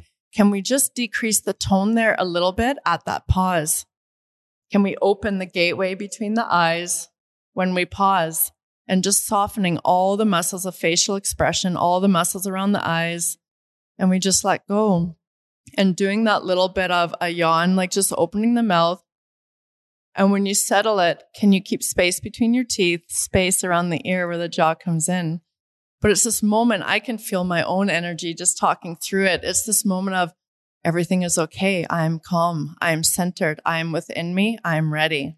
And Let's go. You release some of that that heart pounding, that tension, that Yep. anxiety. Yeah. And and I had an athlete, what he said to me was, What do I think? I know that I, I'm, you know, and this was a player, but it's all applicable. But he had he's like, I know I want to come in, I know I want to calm down, but I'm always thinking, what should I be thinking in that moment? And that's the challenge is we have this mental body, emotional body, physical body, spiritual body, energetic body. But it's so easy to want to think through it. But really, I said, all you do is you think, I am breathing in, I am pausing. Oh, my heart is pounding. Yeah, understandable. Look what just happened. And I breathe out and I pause and I can feel my cellular energy. I can feel the tension around my face. I soften it. I let go. I breathe in. I pause.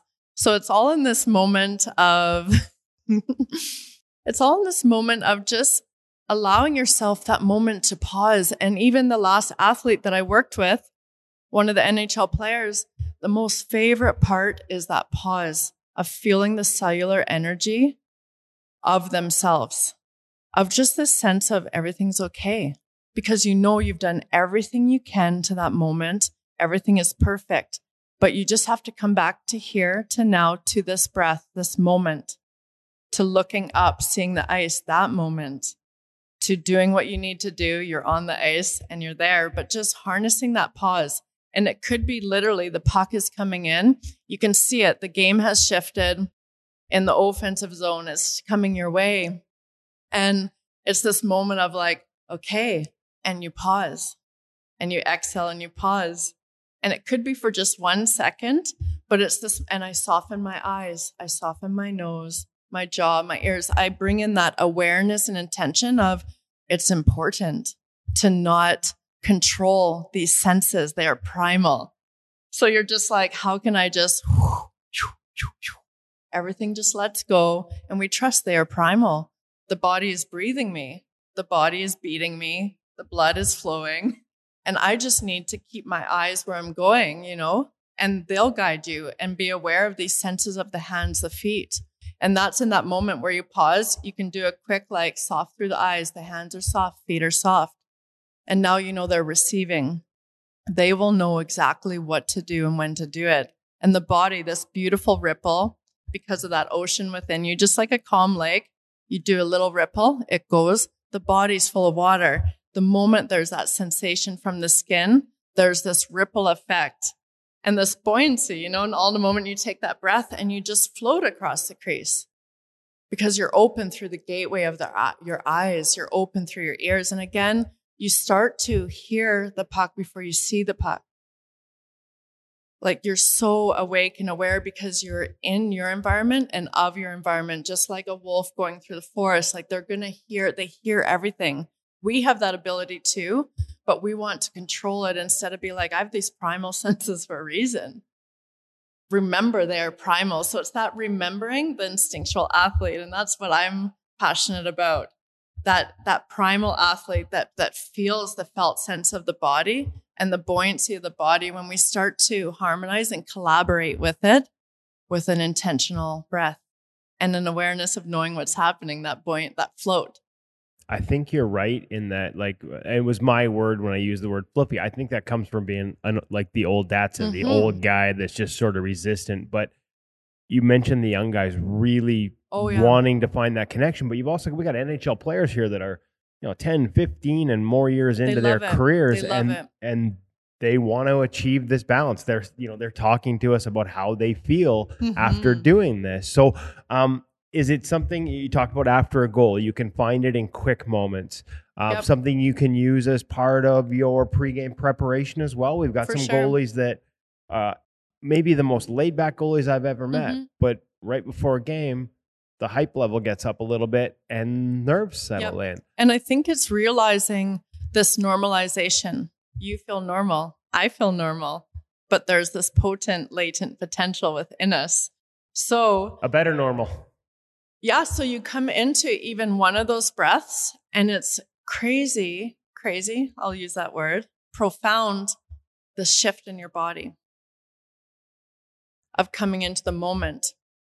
And you can use it. You can use it as you're walking up to the bench. And the key is that the biggest challenge is while your eyes are open, can you still be aware that you are breathing, that everything is inflating and deflating and blood is flowing and you're moving and you're sensing the environment and you feel the breeze as you walk through the doors to the rink you start to just like be aware of those things like the awareness is so important but as you're walking up you go to grab the handle you take in a breath you pause as you walk through you then you know 3 seconds later you exhale you take in the environment with your eyes you could be doing these little pauses and this isn't an you know, essentially this isn't to increase your lung capacity or anything. This is just little reset strategies of being in this moment. And you're not on your phones. The challenge is when we're in the environment of our phones, we're looking at it. It's fully an altered perception and it is not a primal way to use our eyes. So at least a half an hour before you're even coming to the rink, don't be on your phone engage with the environment, look beyond, stretch the eyes, looking far, looking near, looking around, and you're breathing in and you're breathing out and you're in that moment. But once you start to ride that, ride that wave, the most beautiful thing is you're steadfast in it and that you know when you've lost it. And you come back to a breath in, hold, breath out, hold. So while they're on the ice and the players are coming in and they're starting to feel like, I need a break. I need a drink of water. I'm on this practice. Starting to feel constricted. Do not constrict yourself with your mind, with how you're holding your breath. And you take that breath in, you pause and you let go and you're like, you start riding your wave again. This wave of this fluid within you, this ocean within you, this system of you. And then you start to ride that wave. You don't want to be riding the wave of the player coming in you don't want to be riding the wave of this conversation you had with your coach, this conversation you had with your wife, your parents before. We must always come back to our wave. And, and when we're really out, we feel a little off. First thing, if you can, obviously, when you're driving, when it's safe, just closing your eyes or even really softening your gaze and bringing that breath in, softening the jaw, space between the teeth, the tongue is resting the airway where the tongue enters the throat open. And there's just this deflation. And that's that's that, you know, the skin around your head. We don't want that to be holding you and you're wearing this helmet all the time, all these things. So it's just an awareness of I breathe in and I just let that go. I'm not thinking of I want to be calm or anything like this. You can come into that as you're breathing in. You're like, I'm calm. I'm clear. I'm open. I exhale. I'm letting go. But it's all in how quick can we come back to our cellular matrix, to our fluids, to our body, to what lies within, and to come back to the breath this moment, to not be ahead of the play, behind that we are here. Talked Mhm. about skin and connection. One of the other things that a lot of the guys seen has really resonated that are experiencing this for the first time, and I know the guys that have been here year after year have already experienced it with you. But this idea, and it was introduced to us at InGoal through Kimberly Newell, uh, who was with uh, Mhm. the Chinese Olympic team at the 2022 games, Yep. uh, played goal for them. The idea of a sensory warm up. We have our dynamic warm ups. We do our juggling. We have our Mhm. We have our breath work that can help us get Yep. ready to be in the right All- state. yep. But the idea of sort of like touching your skin in certain ways, your Mhm. your scalp, your however we do it, you can warm up your senses. Yeah. I don't think enough people do that. I've been like I have some I- like beautiful, really quick ones that I'm, people I'm fascinated by this, and I think this might be this might be something we have to get on video for later. But if there are Yeah. some you could share Mhm. and just like maybe before we give an example, like what are we doing here? Like and and why does this matter? Because as soon as Yep. she explained it to me, I have I had like all these light but like Yep. it made so much Mhm. sense, and yet I'd never seen anyone talk about it or do it Yep. before her. And and you've been doing this Mhm. for years, so tell me Yeah, why it matters, and then the maybe give us some examples. Yeah, because it matters. No, um, but it literally is coming back to like your senses, your skin. The first thing that's derived as you're little baby is your skin. It's an extension of your nervous system. So we need to remember that our skin is very important that it is, and it, it'll be stimulated. There's this vibration, this ocean within when you're jogging, when you're pounding, your senses are opening because that water is flowing, the muscles are flowing, the air is flowing in, the air is flowing out. But before you do all of this, you can do a very simple, um, and I always start outward and then go inward a little bit. So it's just um, around thinking of the skin again. Like if you touch a segment of the skin, know that even the bone knows you're there because the nervous system connects you. So I guess a practice that I could just dive you straight into it would be and this is something I'll get the I'll get the players to do, you know, men women I work with both, but um, you can merge it into whether it's right at the rink or maybe you've had a pregame nap. After your pregame nap, you've done your breath work, you've come into your body, you're just recognizing the state you're in. Do I need to be stimulated? Do I need where am I at? How do I feel? Always the felt sense of the body. Then maybe you have your shower in that moment. So while the shower is going, you start to stimulate your skull. So there's this, again, this connection of the skin that we talked about. There's no disconnect, you know, beyond our airways, our ears, and those different areas. But you start to almost give yourself what would be like a noogie.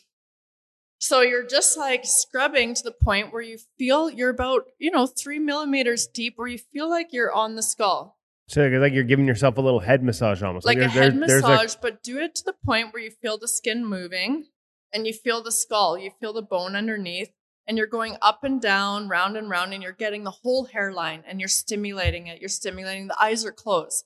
So while the eyes are closed, you're also hearing it. So you're starting to activate our primary senses, vision, our ability to see, our ability to hear, our ability to breathe, also smell, our ability to taste that'll that's our all ability to stimulated feel. by that? Yep. Our ability to feel where we are in space. So as you're doing that, you're tuning into the awareness of these primal senses of your eyes. You're listening to it, you're feeling it. And you're just feeling this metabolism, the cellular, like this little, like blood is flowing, right? So uh, on the whole hairline. And then what you do, the eyes are closed, and maybe you're starting to come into the shower. And what you're doing is, I don't know if you've ever heard of tapping, but we talked about this ocean within you, right? This fluid. And again, how, You just touch water, ripple effect. So what you're doing is with the tips of your fingers is, and I get people to hum their air out while they're doing this. so this is a really, like, honestly, it's so good. So, so I'm going to talk you through it and then we'll just guide through it. But anyways, you're going to be tapping along your forehead, around your eyes. You're accessing the bones that you can feel. And within that, you're drumming your system and, and around, in and around and above and below all your bones is this fluid. So there's this ripple that's happening. You're tuning into your eyes, your ears. You can hear it, right? And then while you're doing that, we start to activate this vibration within your senses. So for the goalie, it's so important that we awaken the optic nerve, we awaken the vision, right? We create space around your vision, your ears, your eyes. So we get you to hum. And you're essentially you're breathing the air in through the nose, you're humming all the air out, and your your jaws relax. And while you do that, you're tapping. And essentially, in your nose, nitric oxide is produced. So I'm not going to get into this too much, but nitric oxide is you have more hairs in your nose than you do on your body. So as you're Especially humming, as you get older. yep. and then as you're humming the air out and you're tapping, the vision is being stimulated. You're also producing nitric oxide in your nose. And then you breathe in that nitric oxide through your nose while you're still tapping, and your lungs expand. It literally opens your lungs. So we do this for three breaths. But as you're you're humming the air out and you're trying to bring that hum to the top of your nose. So I don't know if it's helpful doing one on here or if you want to do it. Can Nobody they get wants to both hear of me us? but the most beautiful thing, like I do this while I'm driving. I do this. You could do this Minus in- the eyes closed part. you can do minus the eyes closed, absolutely. You can do this in between periods. I have some of my goalies that I work with, my younger goalies in the WHL, because they love this. They do it in between because they can hear the crowd. Um, they can hear the crowd. They want to hear themselves. So we come into them humming their air out. They're not tapping their face in that moment, but they're they're coming into that. They're using the hum and they come into the pause and then they breathe in, pause, hum the air out. So they start to really, but you'll feel it. So if you're listeners, so I'm going to guide you through two breaths. Don't be worried about, even if other people in the room, just know it sounds louder to you because it is within you. But can you feel the ripple? Can you feel the bones moving? Can you feel the eyes moving as you're doing it? So you're so everyone's closing their eyes at first. So the eyes are closed, the breath flows in, and you start to tap along your forehead and you start to hum the air out. So humming, humming, humming, humming between the eyes. All the air is coming out. You're tapping along your forehead, your nose, around your eyes, your chin. The air is leaving you. You're feeling everything vibrating, and then you breathe in. Nitric oxide comes in. You start to tap more. You're tapping around your face, maybe around your skull, these areas that feel a little heavy to you and you're humming the air out. You feel the optic nerve. Can you relax your face more, your jaw more? You'll feel a vibration more. Opening the eyes. Now the eyes are open and you're humming. So we're going to do a humming with the eyes open. And as you're humming, can you feel your vision being stimulated? Can you hear yourself hum? Can you feel the ripple effect down your body? And then and then when you take your next breath in, pause at the top and just feel you will feel your cellular nature, your primal nature. And then you're looking around the room and everything is a little bit sharper. You can, they, the goalies say, I hear better. It's like everything is amplified. And we spend so much time trying to warm up our body. Why like we rely on these senses so much. Why wouldn't we warm them up? It makes all the sense because in the we, world. we know we have them, but we don't necessarily tune in and tap into why and how they literally are there to save our life, you know? But we slowly we start to guide them into these other ambitions that we have to save that puck, to win that gold medal, you know, overtime. Here we are. Can I still be in my body in the third period, you know, in, in the Yeah. third overtime? And that's where you just coming back to these um, you know, sacred like pause of peace. And you just come back to harmonizing, recalibrating. You never lose your wave. And you always remember who you are in that moment. You're like, I'm okay. Because I know I've done everything I could to get to this point, but I need to be here now. without any worries, without any weight. And and that's the goal. So using these things, so that's what I get them to do. That's a really simple one. The the other thing is really we don't think about our palms and our feet. like our palms and our feet and the skin in that area literally take up, I want to say 50% of our brain. Like the most of the communication, because we're bottom up, right? Our feet are telling our body where we're, we're suspended, we're a bone sack, we're a sack of bones suspended against gravity in space. What is telling us how to suspend, you know? It's our skin first. So, so the quickest thing is literally just to rub your hands together, rub them, rub them, rub them. So everyone could do that now, feeling the warmth that's being generated. And then you start to clap your hands together and you're feeling the bones oscillating and you're waking. Then you take your hands and you start um, kind of giving yourself that pat on the back, but it's a pat on the forearm, pat on. So you start to pat yourself down essentially, but relatively aggressive. And you're hearing that. I don't know if it, you guys can hear that. Oh yeah, Mike's Mike's picking that up. you're coming down the shoulders, you're coming down the arms, you're coming down the whole body, and you're just a quick, it can all be in two breaths. You're tapping, tapping, tapping, and then you get to your feet and you really focus on awakening those feet. We know our we don't want our feet to get numb when we're in the skate more often. Those days where we have a practice and we have a game, we have all these things. We need that skin to vibrate. We need it to be awake and aware. So you're tapping the top of your foot. Do you do Yeah, anything you're just on, on the slapping the, top of your Yeah. foot. You're slapping the bottom of your foot, and then you're bringing your awareness. And this is where you can close your eyes and you feel a little bit more. And you're closing your eyes and you're feeling the bones are moving, the skin is moving, you're feeling everything moving. And then I get everyone to after that moment, you've you've rubbed your hands together, you've clapped your hands together, you've clapped, you've patted yourself um, down, stimulating the skin, this primal organ. You're stimulating your feet. And then I get them all to just stand with their hands soft, forehead soft, fully open. I call it the gateway between the eyebrows. You'll you'll hear that in different senses, or people say that's your third eye. We want that to be open. The eyes are closed. And in that moment, after you do all of that stimulation, close your eyes. Can you feel the cells moving? Can you feel the blood flowing? Can you feel what lies within the skin? And you do. That's your vibration. And this is where people will be like, you're in good spirits or you're in bad spirits. Like your spirit is literally the vibration of you. And, and we're not even getting into that too much. And I don't get into too much. The hormones, everything that is flowing as you're aware and you're in your body and you're moving the air in and out. You're literally alchemizing your body. You're recalibrating your body and you're fully aware of this beautiful body, this vehicle that takes you everywhere you're going. It's not your mind. It's your body that's there for you. So can we reside within it, harness it, activate it, and awaken the instinctual athlete? But that's where you start. But it's not just awaken it. Can you feel that prime, the primal nature of you? And in that moment, they do. And then I get them to, while they're changing, while they're flowing into their warm up, they are staying there. They're riding their wave. They're feeling the air coming in and out, even while they're sprinting and doing their warm ups.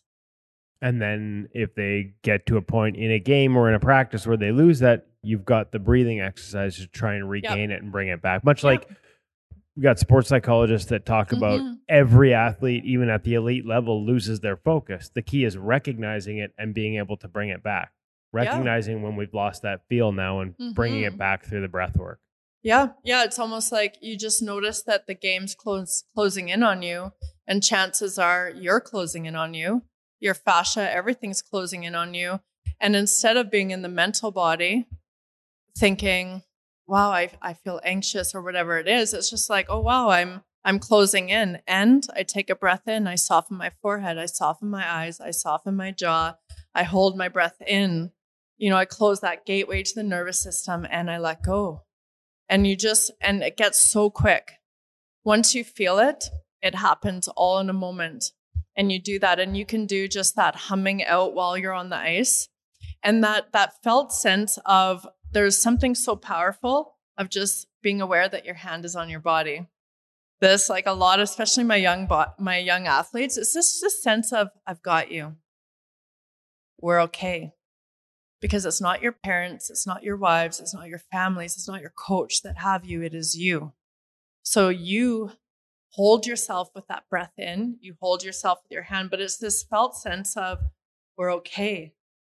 And they and they love to now it feels very natural for them to bring their hand to their chest and their belly to breathe, to feel it with their hands, the sensory organ. And it is a sense of like, we're okay. All is okay. You know? And it is. I'm I'm working on them. I have my hands on too, doing treatment, and they become just like, I guess, a player. The stick is an extension of them. For me, my my patient is like an extension of my hand. But I can feel it in their body. This, it's like a deflation. The moment that the hands come on and the breath comes in, and there's those couple pauses, it's a quick and everything is less pain. You bring in more ease to the discomfort. The discomfort of the breathing harder, the discomfort of pushing harder, all of that when you actually just breathe into it and feel it for what it is, and you exhale and you let go, and you're like, I'm okay. You start to trust your physiology more and you start to trust yourself more. And that's what's important. No matter what age you are, you just have to slowly, it's just like, you've got you. And slowly they're like, yeah, I do, you know? But there's a felt sense to that. And until you feel that sense of, I have, I'm okay, until you feel it, it's hard to go there. But now they can do it in a in a second. You've helped them get there. Now they know. How, Yeah, now they they're come they're to the learning how to get back. We're we're trying to gain time. We know the goalie needs time. The coach is talking to the players. We've called a timeout. And that's where that player, they're not thinking about the game. They're not thinking, I don't know, I'm not a psychologist, but in that moment, they've done everything to get there. They just have to come back home to themselves. They don't need to fix anything, control anything. They just need to land with a breath and come back to your cellular nature and remember we're okay. We are here. We are now in this breath. We're in the skates. We're on this ice, this moment, now. Awesome. And that's what it is. Yeah. Awesome stuff. I feel like we could probably keep talking. Is there anything that I, that we absolutely can't miss before we let you go for today? Where I feel like we're gonna have some follow ups here. Yeah. I think the the the most potent thing that you can do even beyond breathing and what I find guides your breath because it's just remembering your body's breathing you. We can bring awareness and we can choose to do what we want with it, but it's trusting that. But the the best thing you can do all in a moment is just be aware of what your jaw is doing. And sometimes it is opening its tension. So there's this little, so the jaw just floats. We don't realize that, but it floats in space. It's all, it's suspended in space by connective tissue. But if you can just be aware, and, and if everyone brought their hands to their ears and opened and closed their jaw, you'll feel where the joint is. So it's right by your ears. So essentially, it's just like a yawn like motion, but it could be just a little bit where you just open your mouth and you feel what it feels like to be open there. And then when you settle your jaw back, can you keep a little bit of space there? And if you can do that, you'll notice you're also softer on your eyes, your ears. And if you tuned into your breath, you would notice that the breath dropped lower. The breath got slower just by you choosing to not hold tension in your jaw. We must choose to not contain ourselves. I will not carry the weight of that goal that just went in in my jaw. I will not store it there. So you want to soften that, keep space within you. We are not containing what just happened. We're feeling it, we're exhaling it, we're letting it go, and our jaw relaxes and our breath drops low and our breath changes just by awareness of the face of just like, okay, and I soften my eyes, I open between my forehead. Maybe I give my jaw a little stretch. And for players, they can stick their tongue right out like an animal would, like a yawn, where you're actually stretching the tongue as well. And then when it comes back up, can you keep space around that ear, which is around your eyes, is parallel, which is around your nose, your airway. And there's this ripple effect because of the fluidity of the body and that ocean of fluid within you. You'll feel your breath changes just by that. So while you're driving to the rink, while you're on your phone, all of these different things, what is my jaw doing? While I'm thinking about the game, can I think about it and still have a relaxed jaw? And you'll notice, oh, interesting, my breath is relaxed too. so I think the jaw, that's the most important thing. There's always space between the teeth. And the more relaxed your tongue can be, where there's space at the back of the airway where the tongue enters the throat, there's just this little bit of space there.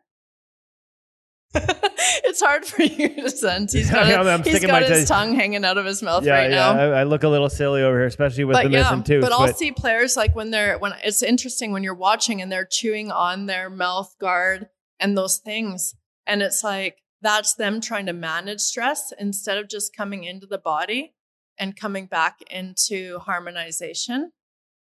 You don't have to manage stress; you just have to come back to the body, and and it's gone. But we don't twiddle our fingers, chew our chew our thing, you know, spray water on our face. It's not in the doing that we're managing it's in the actual breathing and residing. If that makes sense. it does make sense, and, and like so uh, play around with that. And, yeah. and I- what I love here is like um, you know one of the you know, one of the elite goaltending coaches in in the National Hockey League right now, uh, Ian Clark. I always hear him talk about tension is the enemy of goaltending, and what you've just given us are a number of tools like yeah. very like things you can feel, methods you can use, whether it's on the ice pregame, as Mhm. you said, after a nap, that allow us to sort of relieve some of that Mhm. tension. And once we do it, like from very starting at very specific points, all the other things we want to do in terms of breath work and breathing and feeling connected will Yep. flow somewhat naturally from that. It's it's it, it makes all the sense in the world to me.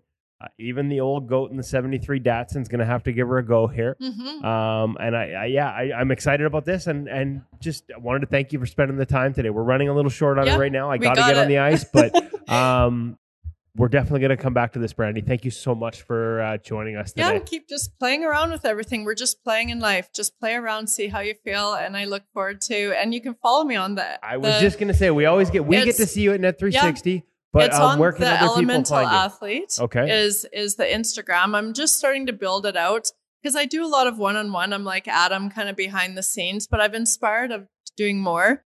And that's also within the elemental being. So they could follow both of those, but the elemental athlete is diving into these tools where they would start from the beginning because there's an attunement to it. So scroll down and start there. And that's where we go into the jaw, we go into the vision, we go into the buoyancy of the body. So, and they're not too long, but I think it, yeah, simple strategies and yeah, and engage with me. Send me a direct message. I'm learning too. And the more questions and things, the more I find words to describe things. So, Awesome. Yeah. Well, you did a Yeah. pretty good job describing those things and walking us through it. Thank you very much, Mhm. Brandy. you got it. Thanks.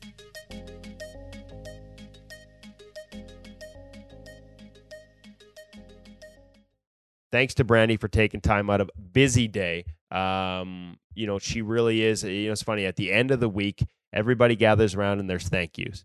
And one of the things that Adam Francilia said, and I think you know we're we're well we're well over an hour and a half into this podcast, and we haven't probably properly thanked Adam Francilia and Ray Petkau, who runs Alpha Hockey Agency, for inviting us and for the great camp that they run. But one of the things they do is they go around the room and thank everyone uh, for their contributions. And Brandy, believe me, as Adam said, like there are probably a lot of people there because of the opportunity to work with Brandy and get get right. treatment from Brandy and the people that are helping with the treatment. It really is NHL level sort of treatment and physical care that you're getting there, and not just like not just the breathing exercises and all these extras, but just like some really high end physio and massage therapy and and things that are helping guys sort of understand where the roots of some of the aches and pains they have actually come from and, and in a lot of ways attack them maybe differently you know actually cure the disease rather than looking at the symptoms so to speak so uh, she's a big part of the net 360 camp has become a bigger part over the years and i know the professional athletes like i said shooters and goalies alike really enjoy working with her up there And let's not forget Adam Francilia as well. One of the cool things on the ice is the workout area in this rink happens to overlook the ice. So we're down there recording sessions, looking up as Adam is leading workouts for whatever group isn't on the ice. And it's some stuff that is just next level. And a lot of what Adam does is about creating these muscle firing patterns that you'll then take onto the ice so that you'll be a more efficient goaltender. And he actually works on the ice with the goalies as well, training those patterns in with some really cool tricks that he's got up his sleeve. So uh, just another aspect of that 360 degree camp that we think is so special. Yeah, so we'll leave it at that for the week, Hutch. We'll be back next week with another feature guest. Uh, this one was jam packed and loaded. We hope to be back with Darren Millard next week. Like I think he'll be back from his assignment in time to join us, so you won't have to listen. He's probably looking for a golf ball somewhere right now. Isn't he might be. He might be. It's a it's a difficult Yeah. assignment we sent him on, but I think the biggest thing in having Darren back is people will have to hear a little. Well, maybe not that much because I talk too much, but a little less of me at least next week. So Darren, we missed you, buddy. Our audience missed you even more because they had to hear my voice longer. Um, but we can't wait to have you back next week, and we can't wait to be back with you on the InGoal Radio podcast. Until then, folks, for David Hutchison, I'm Kevin Woodley. Have a great week.